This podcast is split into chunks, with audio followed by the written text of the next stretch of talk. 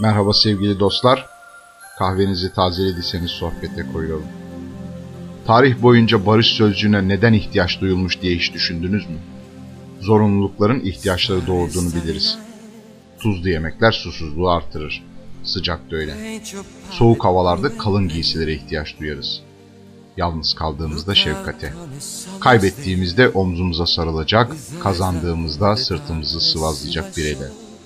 Bazı sonuçlar bazı gereklilikleri doğurur. Peki barışa ne zaman gerek duyulmuş? Kutsal kitaplar Kabil'in kardeşi Habil'i bir kıskançlık sonucu öldürmesiyle insanın içine savaşma duygusunun düştüğünü yazar. İşte tarihi bilinmeyen o zamanlardan itibaren yani savaş sözcüğünün insanın dağarcığına girmesiyle birlikte barış da bilinir, aranır ve özlenir olmuş. Önce bireyler arasında başlayan barış gerekliliği daha sonra yerini kabilelerin barış arayışına, ardından cemaatlerin, beyliklerin, krallıkların, imparatorlukların ve sonunda da modern ulus devletlerinin barış arayışına dönüşmüş. Peki bin yıllar boyunca insanoğlu neden bir türlü barışı tutamamış avuçlarının içinde? Belki de tarihteki kısa bir yolculuk bu soruyu yanıtlayabilir. Geçmişe bakıldığında sayısız anlaşma görülür. Hepsinin içinde de barış sözcüğü var. Bilinen ilk barış anlaşması olan Kadeş Anlaşması da M.Ö. 1285'te Hititlilerle Mısırlılar arasında yapılmış.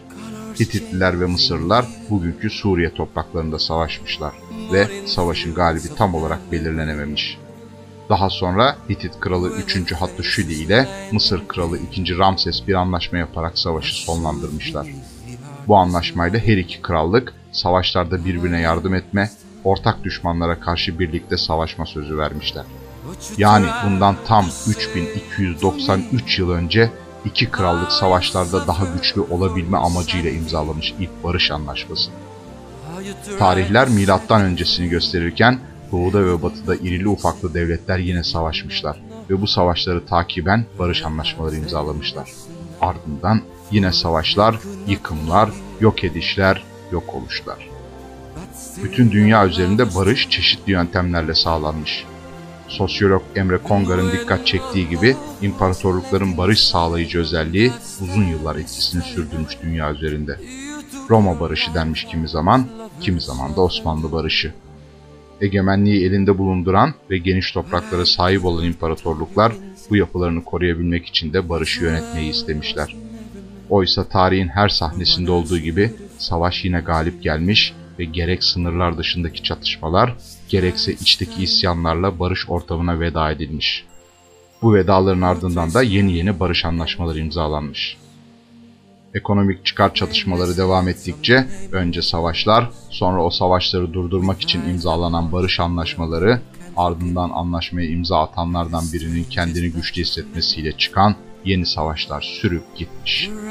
Tarih bilgilerimizi gözden geçirdiğimizde ne çok anlaşmanın yapıldığını ve her anlaşmanın ardından yeni bir savaşın patlak verdiğinde fark etmemiz mümkün. İnsanoğlu var olduğundan beri barış arar savaşırken. Kısacık süren barış döneminde de savaş hazırlıkları yapar nedense.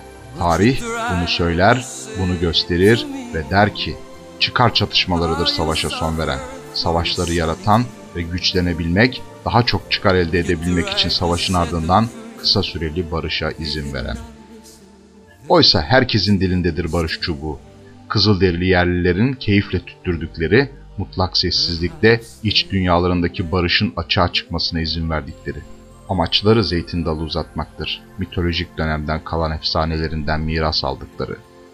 Nedense ufacık çıkar çatışmasında barış çubuğu söndürülür, zeytin dalı karılır.